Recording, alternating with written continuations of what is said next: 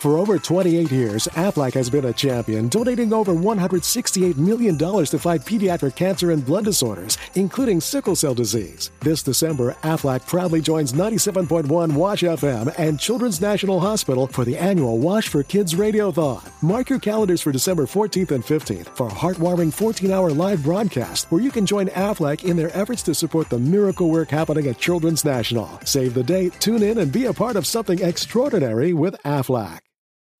Hey, everybody, this is Quentin Flynn, and you are tuned in to The Geek Show. It rocks. You roll. Got it memorized? Hello, and welcome to the latest edition of the Scratch and Sniff, the Suck It and See, the I don't know how that got there of science and technology podcasts. We are The Geek Show. I am Rob, and also here is is, is Rob as well. Hello. Um, yes. It's your turn to be someone else this week.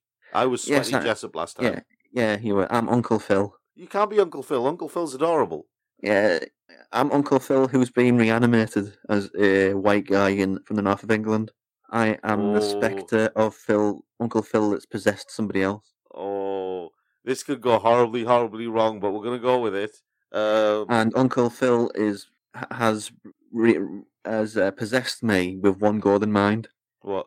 take me to Hollywood and give Will Smith a slap upside the backside of the head. Oh, the biggest wedgie possible. I saw the uh, musical trailer for Aladdin. I'm sorry. No. Just no. No. No. Yeah, I saw, I saw it before um, Avengers Endgame, and I had my headphones on because you know it's just 25 minutes of advert. I don't care. But even with the headphones on, seeing that Aladdin trailer with Blue, with Will Smith who blew himself, there's, there, there's an Arrested Development joke for you. I still laughed. Without the audio, I still laughed. yes. yes. Yes. And Uncle Phil has has possessed me with one goal in mind: to give him a slap upside the head. Oh. So this week I am Uncle Phil. you mentioned the Aladdin trailer, and so we might as well start off with uh, some stuff from the world of entertainment. Okay. We might as well.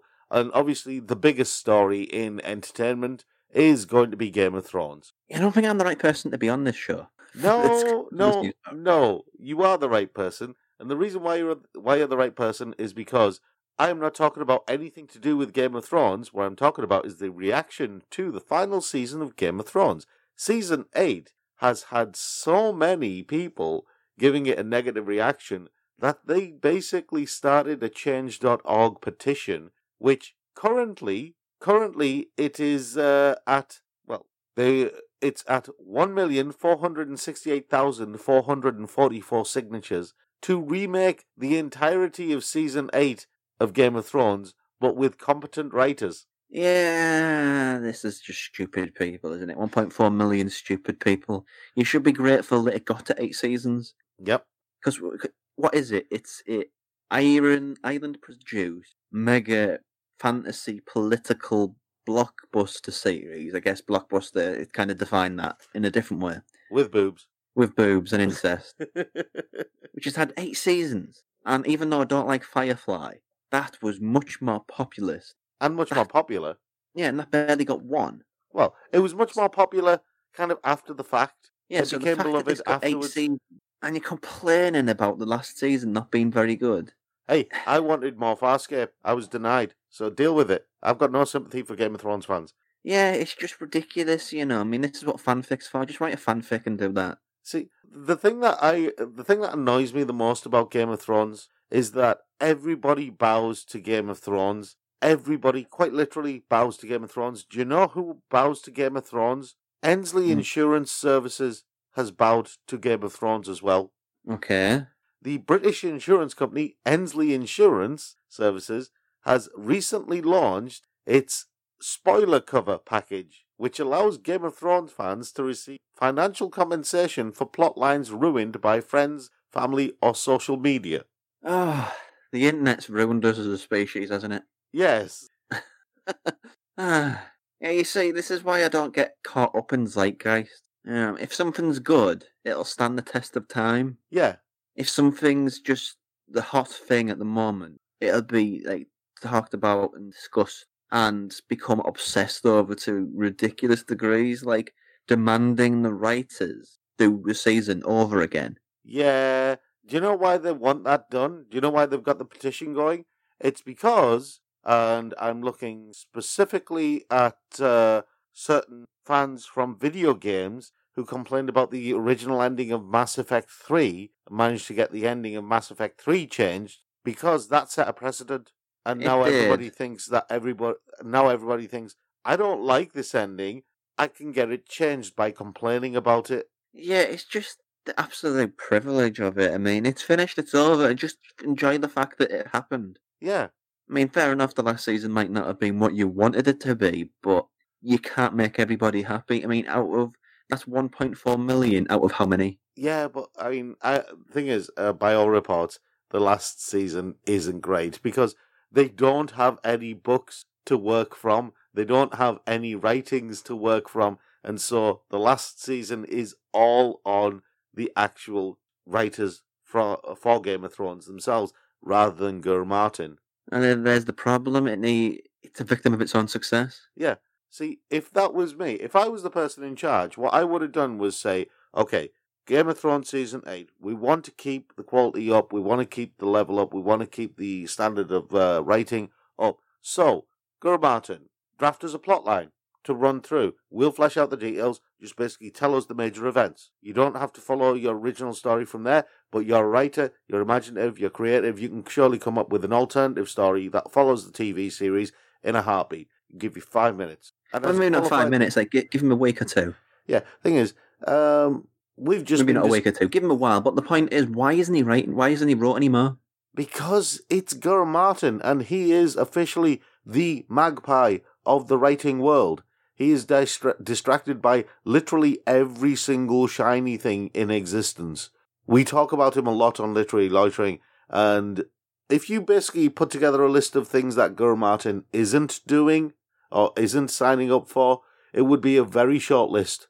I mean, the fact that George R. R. Martin has become a household name near enough because of Lord, uh, not Lord of the Rings, that's a different person altogether. because, because of Game of Thrones. He's just, eh. Yeah, I know. Um, it, basically, Gil Martin right now, it, it's like the it's like the Winds of Winter is. You know those kids when they you tell them to do the homework, but they want to do everything else but their homework. That's GRR Martin right now with the Winds of Winter. Yeah, I mean, I don't think he's got. I think the pressure's going to be on him massively now. Yeah, I know. Um. Anyway, shall we leave Lord of the Rings to what? Uh, sorry, uh, get, see, you did it to me. Now it's your fault saying Lord of the Rings. Shall we leave Game of Thrones side? nobody complained about the ending of Lord of the Rings because there was so many of them. No, I complained about the Lord, of, the ending of Lord of the Rings because it went on for so bloody long. Peter Yeah, but you Jackson, couldn't, you, you how couldn't do you complain about it because how- it was literally every, it was a, it was all, everybody had an ending with all the endings. No, it just went on forever, and I, I just kept thinking, how big do you think my bladder is, Peter Jackson? I am dying here. Yeah, I'm pretty sure it's not Peter Jackson. I'm pretty sure Peter Jackson died in a in a really cool accident and in like uh, in New Zealand, and they just replaced them with some generic fat bearded guy from New Zealand in a Hawaii shirt. or is it just Taika Waititi in a fat suit and It's just up? Taika Waititi in a fat suit who's just not trying. There we go. Mysteries are afoot this week. um, speaking of directors, Yes. more entertainment news. Right, did you know Saw is getting a reboot? I did, yeah. Okay, I also know who's doing it. who is Chris it? Rock, isn't it? Yes, it is. Well, it's a it's a bit it's a news story. It's a swerve. it, it's a, it's thing is, I can understand. Commi- I mean, hey, uh, Jordan Peele has done Get Out and Us. Yeah, Well, it's not just that. I mean, Halloween was done by uh, what's he called? The guy who did Eastbound and Down, whose name I can never remember. yeah, this is true. Uh, comedians seem to have a good reputation doing horror movies now, so I don't see why not. It's just when I first read it, right, I got confused between Chris Tucker and Chris Rock. Well, Chris Rock has actually marked himself out as a good like um, filmmaking talent because he did a movie a few years ago ta- called Top Five, Yeah, which was really quite a nice movie. But to go from something which is just basically like Brooklyn, um, Richard Linklater movie yeah, with like a, an actual funny person at the helm of it to Saw, yeah. that's a jump. Yeah, even bigger jump was what was going on in my brain when I got confused between Chris Rock and Chris Tucker. okay. That does not, uh, uh, uh, you know, Chris Tucker directing Saw would be a complete. Well, I think both of them really. I mean, Saw. What is Saw? Saw is basically it's a torture scenario of the week, basically. It's basically torture It- porn. Well, that was what it was. The term popular became popular with a puppet thing. Uh, is the sort of avatar for a guy puppet called Jigsaw, a little thing on a bike. I think it was. I can't remember. And he captures people who've got to do horrible things to themselves in order to survive.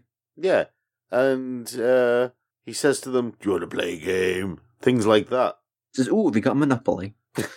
yeah, Oh, I could, I could kill for a game of Cluedo. What about Pictionary? Mario Kart. I go with Mario Kart. Yeah, um, it's just if it's going to be somebody as wildly different to like, I mean, just before I get to that, the fact that it's like a person of color Yeah, and a comedian is showing that horror is actually growing up quicker than mainstream Hollywood is. Yeah. Hollywood mainstream, Hol- but at the same time, if it's going to be someone like him, it really has to be something completely different. Yeah. and I just don't know what he could do. It's it's really interesting. I feel, Yeah, I agree. but it's as a horror fan uh, and as a anti fan, as a hater of all things horror remake, this is the first time where I've saw the news of one or whatever and thought I don't know what this is going to be. See, that's the thing. I, I honestly can't figure out where he's going to take the reboot because Saw is a very simple idea. Yeah, I mean, with other horror reboots, it's basically the same, but with new actors, CG, and sort of the, the the bite taken out of it. But with Saw, it's such a simple idea that it's very difficult to do a reboot that actually has teeth. Pardon the phrasing. Um, I mean, teeth beyond the gore, because that's yeah. But I mean, we're so desensitized to that sort of thing now. You know, the gore is just basically there. I mean, how I many Saw liked about movies Final, have- De- I liked Final Destination because it was creative Yeah. with uh, how it, it off I, I mean, Death basically became a Rube Goldberg machine. So, you know, It did, but this this is just sort of a horrible contraption in which somebody saws their own leg off, yeah. and you can't. Re- where's the room to wig- Where's the wiggle room there to reboot it? It's See- interesting. I See, think. this is the thing. If if he takes it in the direction of, you know, do you want to play a game? And you say Monopoly, and so they're on a giant Monopoly board, and one person is in a car, another person is hopping around in a boot or something like that, and they have to try and kill each other. In Yeah, some- that's just really weird, Rob. Yeah, I know. I'm just coming up with ideas. I was leading up to Giant Mousetrap. Okay. yeah, I mean, if he completely abandons any sort of faith to the original and just sort of goes somewhere else, Yeah. just uses the the survival mechanic to go somewhere else, Yeah. I think it could be interesting. But if it's just the same, but hey, it's a black voice at the helm, it could be a disaster. This is true. This is true. Anyway, leaving that to one side, we're going to head off into technology. Yeah, there's a big story. Are we doing that one? We are doing the Huawei story. Yeah. It's kind of the elephant in the room at the moment. Uh, Huawei being, uh, well, they've all but been crippled by the US government and Google, haven't they? Yeah, because what's happened is Google have cut off all upcoming handsets from getting updates from Android Yep. and cut them away off from the Play Store. Well, this is the thing. Um, the US Department of Commerce has granted uh, American tech companies a 90 day extension to working with Huawei, who basically said, We will sign anything you want us to sign, to, you know, promising that we aren't spying on people. You know, we'll do whatever you want. So Huawei, see, I don't know whether to trust, trust Huawei or not. Um, but I also know I do not trust the US government at all. Yeah, Um, especially this iteration of them. uh, where they basically spin a bunch of half truths and suddenly it becomes the truth. I'm like, well, no, it was only a half truth. Where did the truth come from? Um, but Well, the, the most powerful country in the world is in the hands of a paranoid delusional. who is that- that- slowly slipping into into uh, senility? And that's scary. Yeah. And Sorry, American listeners, but it is true, isn't Yeah. it? Let's be fair. Exactly. You've got a senile man at the helm of your entire country with his finger on the button. Good luck. Um, anyway, here's the thing. Huawei might not be as out of uh, look as people think. No, I mean, it's just before you get into what you're going to say, they are one of the most profitable um, mobile phone companies because all of the others are hemorrhaging Yeah. their sales, but these are actually growing exponentially Well, year on year, significantly so. this see this is one of the reasons why I think this uh, this might be a fix up, right? Um, so there's several reasons why. Number one is that uh, handsets for the top brands, Google, iPhone, uh, you know, Apple, Samsung, um, they're all getting more and more expensive. Yeah. Mhm.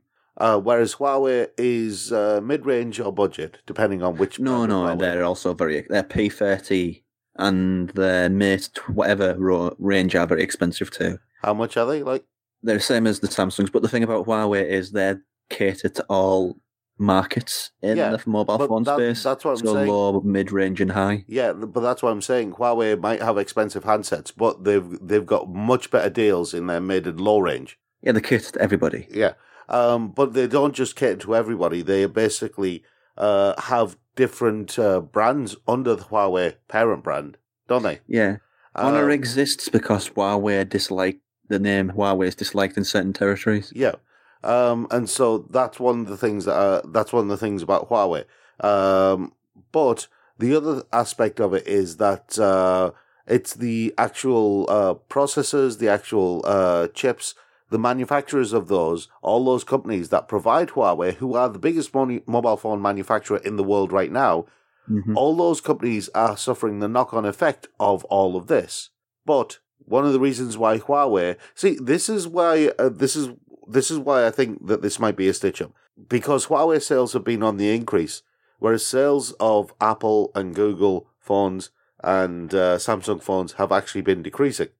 Well, Samsung is Korean, but Google phones have never really taken off. They're too niche. Yeah. That's why they've got the the X, the free A and the three free XL. Yeah. But iPhone, yes, they are definite. And uh, Donald Trump is very much America first. Everybody, he's a nationalist. Yeah, Yeah, America so- first. Everybody else last. in order to protect an American company, you know, I wouldn't put it past Donald Trump uh, or the U.S. government from basically spinning a story and causing mistrust uh, towards a particular company, especially a Chinese company, because China are the big bad at the moment to Americans. That's been um, for a while, and uh, it's incredibly paranoid thinking. Yeah, it is. But uh, China is that kind of country to cause that paranoid thinking. That's the problem. China doesn't help itself by having all of that control freak issues. It's a dictatorship. It's a modern modern dictatorship as far as dictatorships go, but Yeah, it's a a. dictatorship it still is. But anyway, um, as I was saying, Huawei might not be as out of luck with the loss of the Play Store and uh, the Google updates as everybody thought, because according to certain reports, Huawei might already have its own app store. It's the operating system as well, and both things are very, very much within Huawei's capabilities to just Yeah. sort. And this is the thing: if Huawei did its own operating system as a counter to Android and iOS, That would be a game changer for the industry. it would be a game changer for the industry. And uh, I reckon that it wouldn't be long until people started developing stuff for Huawei's operating system. Uh, Well, I don't think it'd be as black and white as that. I mean, maybe, but I also think it'd see more sort of high. Uh, well, the successful branches, uh, the successful brands making their own operating system. It'd sort of it'd hit Google so hard. yeah, The idea that this concept that it was always iOS or Android is basically skilled. Well, remember back when it was just iOS, and then Google released Android, and all of a sudden Hmm. there was two, and then uh, Microsoft tried doing their own version, and there was others that uh, tried doing something as well. But uh, and you had like BlackBerry with their own operating system, but nobody really liked Blackberries. They used them because it was a status thing for business, but nobody really liked Blackberries. I don't think. So what we're saying is basically Donald Trump has done the he, he's He's actually done Huawei a favor, I reckon. Yeah. He's done the he's hurt the mobile phone industry if this actually goes through in any sort of significant global way. But at the same time, he's taken a lot of the power away from uh, in the long term. He's taken a lot of the power away from this- Google in the mobile phone space. this is the this is the big problem, right? Um, and you are exactly right in what you just said. This is the big problem. See, people are going to want these phones regardless. And um, for private people, for people who would just want to own a mobile phone, they don't care about issues about spying or anything like that. They just want a decent mobile phone that they can show off to their friends or they can use for the camera or whatever, uh, or they can use as its primary purpose as a phone. Hmm. Right? So they're not really into all of these issues. They just want something that works, something that's affordable, looks good, and does the job for them. Yeah? Would that be Yeah. fair? So if totally Huawei fair. have their own operating system and Google gets a kick up the backside because Huawei have got their own operating system, I don't see a problem with that. I think that opening up the open up the field to another operating system, great. More competition for Google. In the short term, it'd be awkward, but in the long term, yeah, it'd be fantastic for the industry. And as I said, more people will ultimately jump on the bandwagon and start developing for for a new operating system on mobile phones. They I reckon will. other own companies, uh, Samsung will probably make their own because they're big enough to do it. Yeah, Samsung are big enough to make their own, and Huawei are big, big enough to make their own. And I reckon if they do, and we've got four different operating systems to choose from, rather than just two, right? You'll have a lot more independent development, especially from the Asian region, especially from Southeast Asia. You'll get a lot more app development from that uh, from that region. Well, as they say, copper, I don't know whether they say this, but I'm going to say it anyway and attribute it to everybody. But competition uh, breeds innovation, Yeah, it does. and just two horses isn't really an awful lot of competition. Two horses isn't a race; Nah. it's a date. well, maybe. anyway, enough about horse dates. Google did do something right, though. Right? Go on. Google It's not res- Chrome because Chrome's terrible, but No, no, we, we we agree Chrome is terrible, but Google researchers actually trained an algorithm to detect lung cancer better than radiologists could. What did Google start off as? It was a search engine, wasn't it? Yeah, Their development as a company is really rather miraculous, isn't it? it's not just miraculous; it's also kind of haphazard when you think about it. So Eh. we're going to go and develop an algorithm that detects lung cancer. I'm going to do make it so it works better than radiologists. Why? Because we can. They're not. They're one of the biggest companies on the planet. Well, yeah. The findings were published on Monday in the Journal of Nature Medicine that, aside from just a high accuracy rate, the algorithm has outclassed radiologists under certain circumstances. And out of uh, out of six thousand seven hundred and sixteen cases from the National Lung Cancer Screening uh, Trial, um, it basically got uh, it was basically accurate in one thousand one hundred and thirty nine independent clinical cases, and it's got something like a ninety four point four success rate, ninety four point four percent success rate. Well, I hope this is Google being altruistic. I would offer the, I would offer this straight away. Uh, well, with a bit more testing to make sure to improve the accuracy, maybe by a couple of percentage points. But I would offer this to uh, hospitals straight away if this is having these results. Well, Not the American health industry because that is so cynical. That industry. well, it runs on insurance, and I'm not going to get involved in that because there's a whole background story to that, which I'm not going to go into.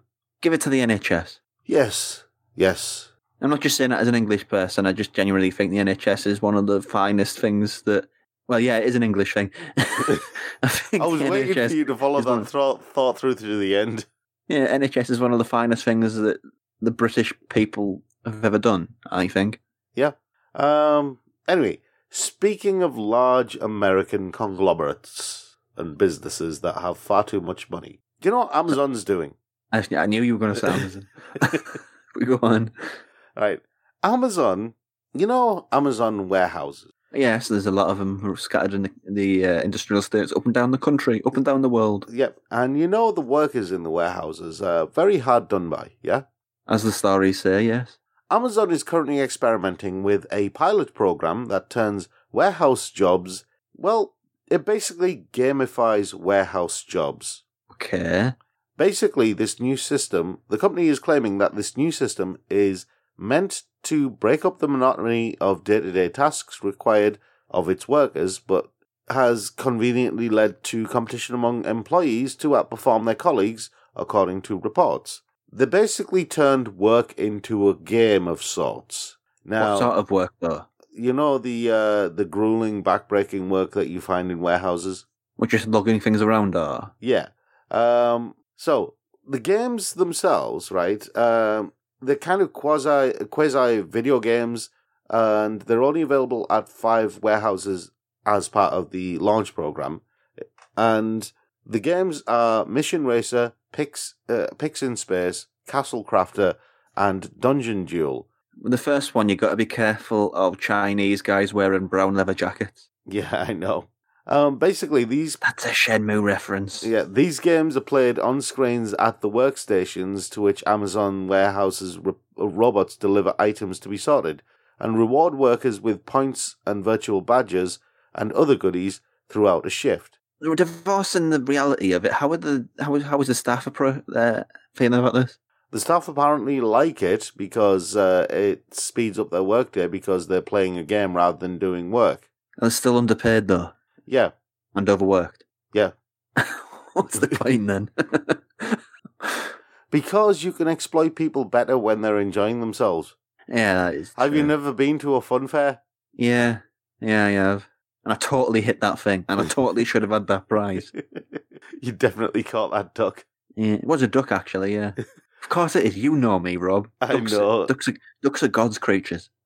Uh, I mean, they all are technically, but Yeah. speaking of God's one. creatures, interesting segue you gave me there. Speaking of God's creatures, something that everybody hates: wasps. And no, I don't wasps mean are assholes. yeah, I don't mean white Anglo-Saxon Protestants. Okay. Oh, middle uh, or the other wasps. Yeah. anyway, um, a bunch of volunteers have risked various forms of uh, uh, of uh, stinging uh, in various parts of the body and headed out into uh, woods and fields last year looking for and gathering data on wasps as part of the big wasp survey. And they put down more than 2,500 wasp traps to see what wasps they could capture. And they found all sorts of different types.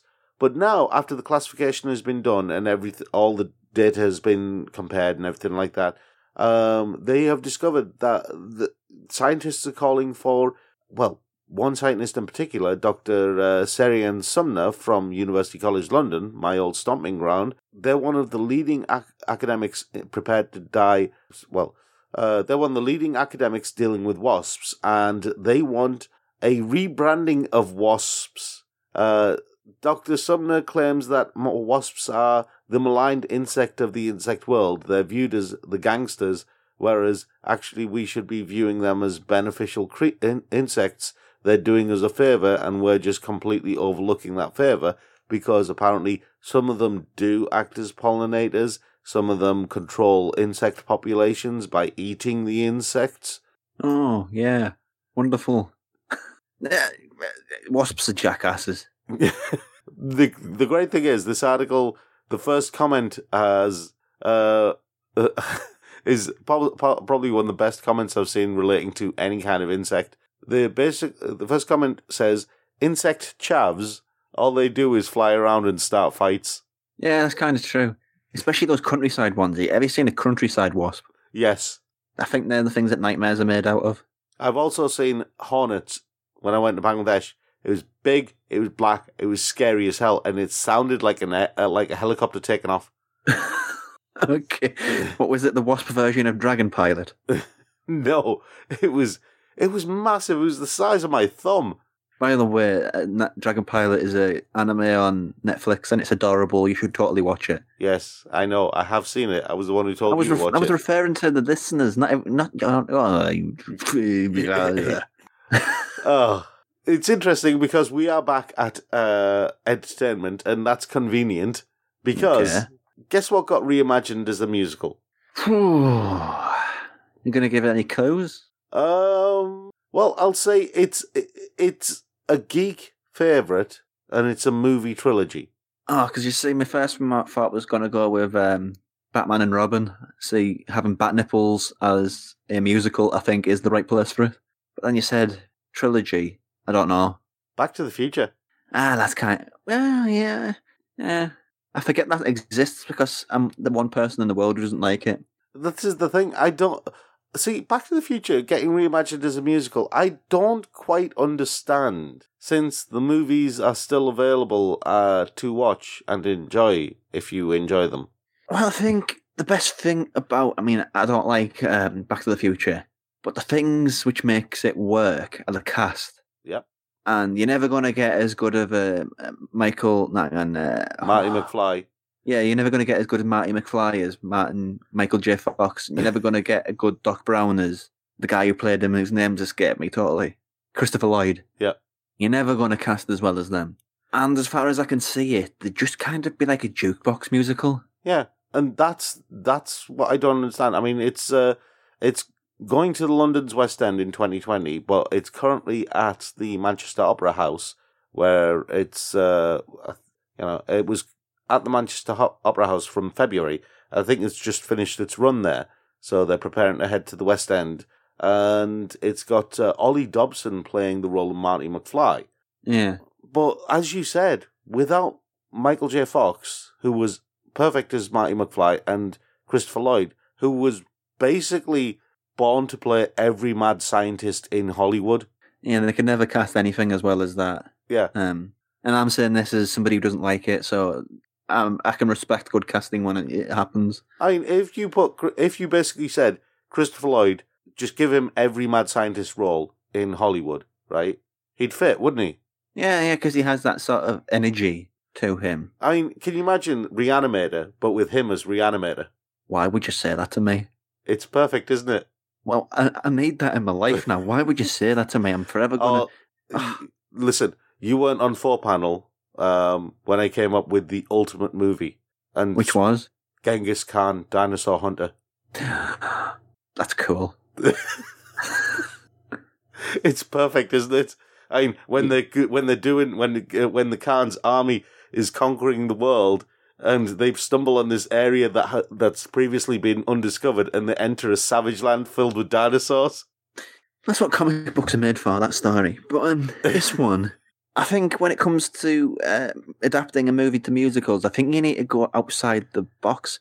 I respect the fact that they did a Spider-Man musical, even though it was like so horribly over budget, and many a- the actors who played Spider-Man were were horribly maimed. Like uh, Evil Dead musical, I think is a great idea because it's something so different. Yeah, I mean, you got it's so wildly different than its origin. This is basically going to be the same thing, only downscaled because it's on a stage. yep. But with like jukebox musicals, something which is completely be like I don't know. It's, it's uh, we're spitballing again in the realm of horror. A Nightmare on Elm Street uh, musical, I think, would be interesting. Actually, that would be interesting as a musical. Uh, oh no, because then they'd have to do Freddy versus Jason as a musical. that's fine. Um, I think Get Out would actually make a good musical because it can have that sort of conflicting musical um, numbers where a person's singing like different car choruses as different versions of the character. Sorry, spoiler. Yeah. Well- the weird thing is, us would work like that as well. I don't know if it'd be as good as Get Out, but there's so many things within the realm of horror and within the realm of geek which I think would translate better to musical than uh, Back to the Future would. Yes. Um. Anyway, leaving that to Um, one side, it's time for us to talk about poo. Do we have to? Can we just talk about things that make better musicals?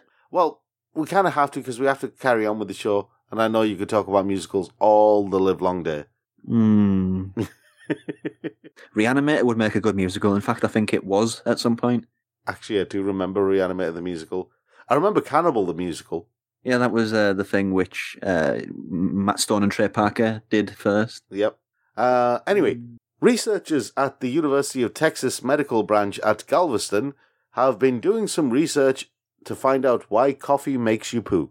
Can we go back to the very previous story? I don't want to talk about This this. is, no, here's the thing, right? They still don't know why coffee makes you poo. They know coffee has a laxative effect, that, but they still don't understand how it works. And so, uh, I think it, it's it's it's it's what you call it, isn't it? It's like um, cocoa. Cocoa has a natural laxative effect. Yeah, but the thing is, researchers at the University of Texas Medical Branch at Galveston fed a bunch of rats a tiny cup of coffee for three days straight, with different groups getting uh, both caffeinated and decaffeinated coffee. And then the researchers checked the downstairs, uh, checked basically uh, the poo of the rats and examined their phys- examined their physical condition and probed the various rats to find out uh, whether they were defecating more or less and why. You see, the, we have these stories, don't we, every now and again, where uh, like scientists are doing amazing things, and then other scientists are basically like licking batteries. exactly. And this, This is a licking battery story, isn't it? yeah, this is a licking battery story. Yeah. Uh, At least we at least we have a title for that type of story now. Yeah, licking battery scientists. Yeah. I mean, okay, yeah, it's accepted. Coffee makes you go makes you poo. It speeds up your metabolism. So yeah, okay, we understand. You're probably gonna poo. You don't need to research that. Why are you researching that? You need everything you need to know. You've got all the information at hand that you need to know. Well, they reckon it might help with certain digestive diseases and stuff like that, and maybe it will. You know, maybe it will. But I feel sorry for the for the highly caffeinated rats. Yeah, because they're going to be really on edge, aren't they? They're going to be really on edge and dying to go to the toilet, but they're going to be looking at the scientist going, "That- uh, he, "He's staring at me. I can't go while he's staring at me." Yeah, this is what this is what happened with Pinky and the Brain. That's what happened. That's how they were like that. Oh yeah, that explains a lot actually. Too much caffeine. and they wouldn't let him go on the toilet. Just kept staring at them. Yeah, I mean, Brain is what. No, Pinky's what happens when you have caffeinated, and Yeah. Pinky is decaf. Yes, Pinky is definitely decaf. Um, right. So, uh, only a few stories left before we hit the end of the show. And first up is a toy. You remember Tamagotchis? Ye- Yeah, Kind of, uh, they were kind of around at the same time, possibly as Pokemon was out as a card game. a little bit before it, I think. Was it a little bit before it? Anyway, Uh, card game, yeah, it was the same time as the card game, but Yeah. Tamagotchi predates the Pokemon Game Boy. game. Yeah, I'm not on about the Game Boy game. I'm on about the card game. Um, but anyway, Tamagotchis, uh, there are they never really went away. They took on different forms, and you know, they the actual brand died a little bit, but then was reborn as a new type of Tamagotchi, and it's had more than one revival and re-release. But now there's a new type of Tamagotchi, a new scary type of Tamagotchi. Because What, this somehow merged Tamagotchi with those Furby things. Oh my god, why would I even say that? That's disturbing. See, no, because then you that you've just hit the next stage of evolution there, right? This is the stage before when Tamagotchis can marry and breed. This is this seems like David Cronenberg somehow got into a marketing meeting at the Tamagotchi company. Yes, it's it, it, it's. I mean, I uh, I read this and I went, why? Why would uh, people had enough pro- trouble taking care of one Tamagotchi? Why would you want them to mate and breed and have more Tamagotchi to take care of, resulting in more ultimate death? When- and I understand what Tamagotchi are for. Tamagotchi are basically to teach kids how to look after pets. Yeah. But But then I- they're going to forget to look after their Tamagotchi and then they're going to pick it up again. Oh, oh, my Tamagotchi died. Yeah, I mean, it was like a very 1990s thing. Hmm. I don't know how it could really maintain, to be honest. I mean, there is some people who actually kept the Tamagotchis alive since their heyday, which is an achievement. Yeah. But really, though, um, I think that sort of thing needs to move on. Games need to move on because that's what it was. It was a game. Yes, it was. A very personal, private game that you played by yourself. Yeah, not touching that. anyway, anyway, anyway. Two stories left. First one. You remember we were talking about proxies? You could hire somebody to do certain things for you. oh yes, yes Yeah. I do. right?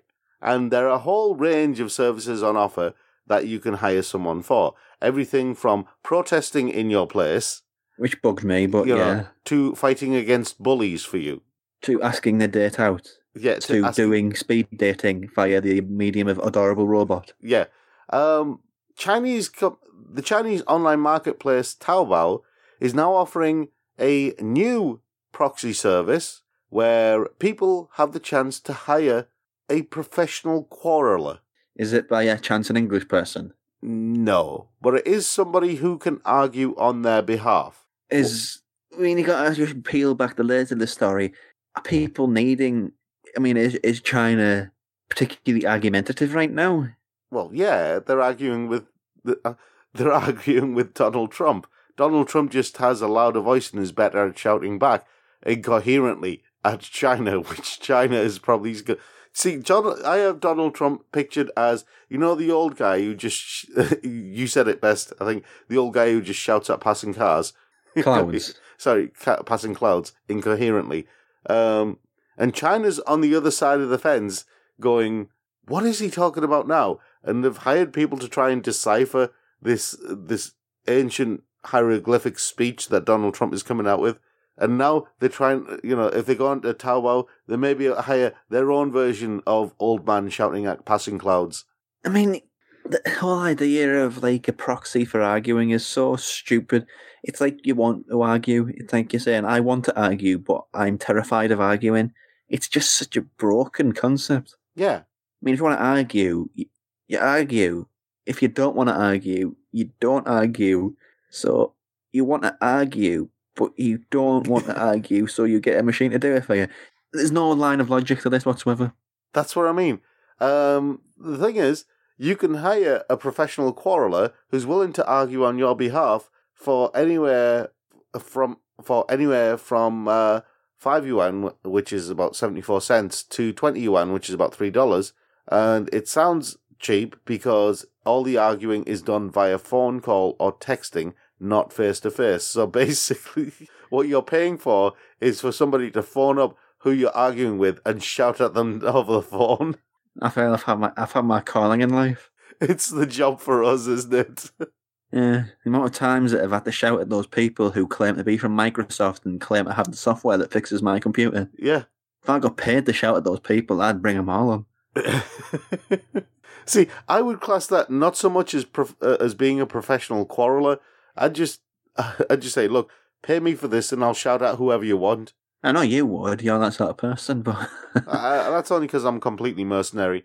yeah, this is such a weird thing. Eh, There's no logic to it whatsoever. It's interesting, but it's completely illogical. Yep. And I'm not just saying that because I've recently finished Star Trek Discovery and logic is somehow trapped in the head.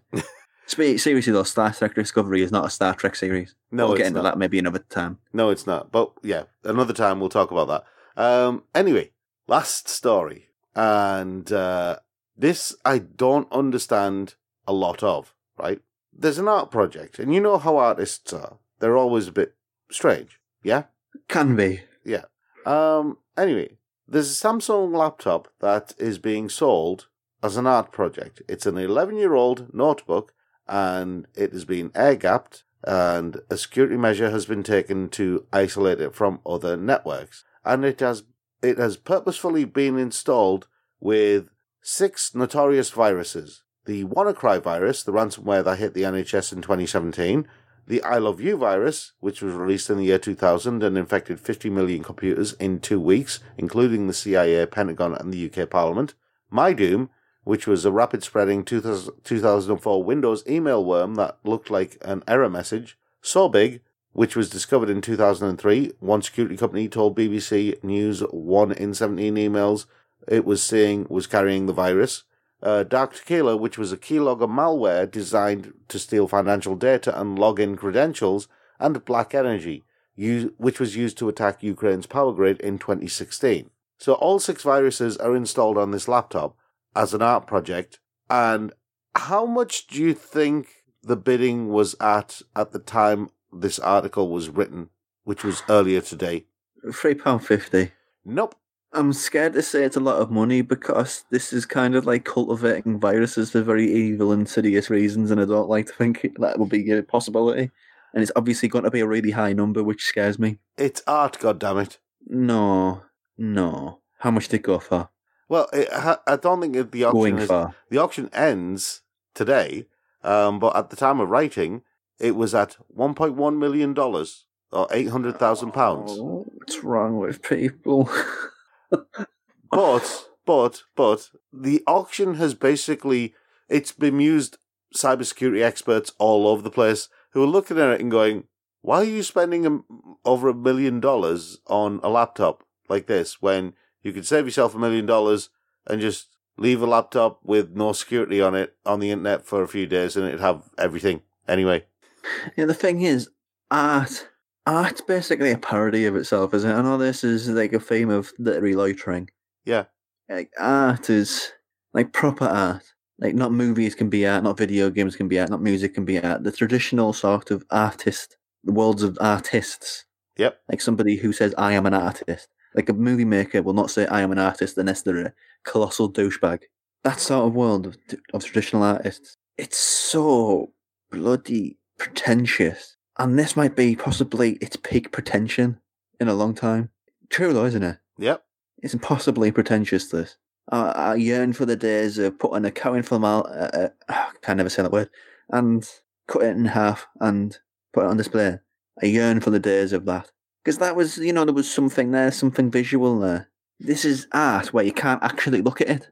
Because if you turn it on, I think all the viruses would eat each, each, eat each other and just sort of explode into a black hole or something. This is true. Uh, Just art you can't actually enjoy. That is so pretentious. well, it is. The laptop was running during the time of the auction, so You can't have it on for a long amount of time, though, isn't it? It's not like a piece of art you can have in your house, like as a display or on the wall or I'm uh, in your in your on your grounds, maybe in your uh, property. It, maybe it's like a gladiatorial uh, a gladiatorial arena. Maybe they're just testing out which of these viruses is the strongest, the deadliest. I'm amazed it works because I'm assuming it just set on fire after a while. Well, I get the feeling it's kind of a Mr. Burns scenario, you know, Montgomery Burns, where he's got all of the viruses are keeping keeping him alive. Yeah, they're basically uh, the door's only big enough for like one virus at a time, but all of them try to get through at once, so they're all just jammed in the doorway. Yeah, this is just confusing me about the art world because yeah, it's just really really confusing. See, There's nothing artistic about it whatsoever. all I'm doing is preparing you for when you uh, when you eventually join us on literary loitering. This is all I'm doing. Yeah, This is just training. this is this is it's not art. It's not, is it? I could I I could um I could basically my bowels could loosen and I could just jettison my bowels everywhere over my bed sheets, and that is more artistic than this. Well, And you could enjoy it. Well, I say enjoy it. It'd leave an impact. yeah, I, I, I wasn't gonna go with the word enjoy. it's a visual piece, and you could you could get some sort of emotional reaction to it. Maybe you could use it in the advertising for Trainspotting Three. Yeah, it's like I could use it in advertising for like pure chocolate. So really, don't eat it before bed because it has a very strong laxative effect. Or coffee. Yeah. oh, anyway, um, that's your law for this week. And a very strange week it's been. Uh, thank you for listening to the latest edition of the Geek Show. If you do like it, uh, don't forget to subscribe, give us a rating and review. It helps with visibility, and when you're an independent podcast like we are, we need all the help to be as visible as we can in a realm of increasingly celebrity-fronted titan. You can also check us out on YouTube. Um, we're launching an awful lot of programs in the coming months, so getting in ahead be uh, a great thing to do. Just search for The Geek Show on YouTube. Check out all our podcasts on the www.thegeekshow.co.uk. But uh, yeah, until whenever we meet again and talk about whatever this was, I have been Uncle Phil. And I've been Rob. I'll see you next time.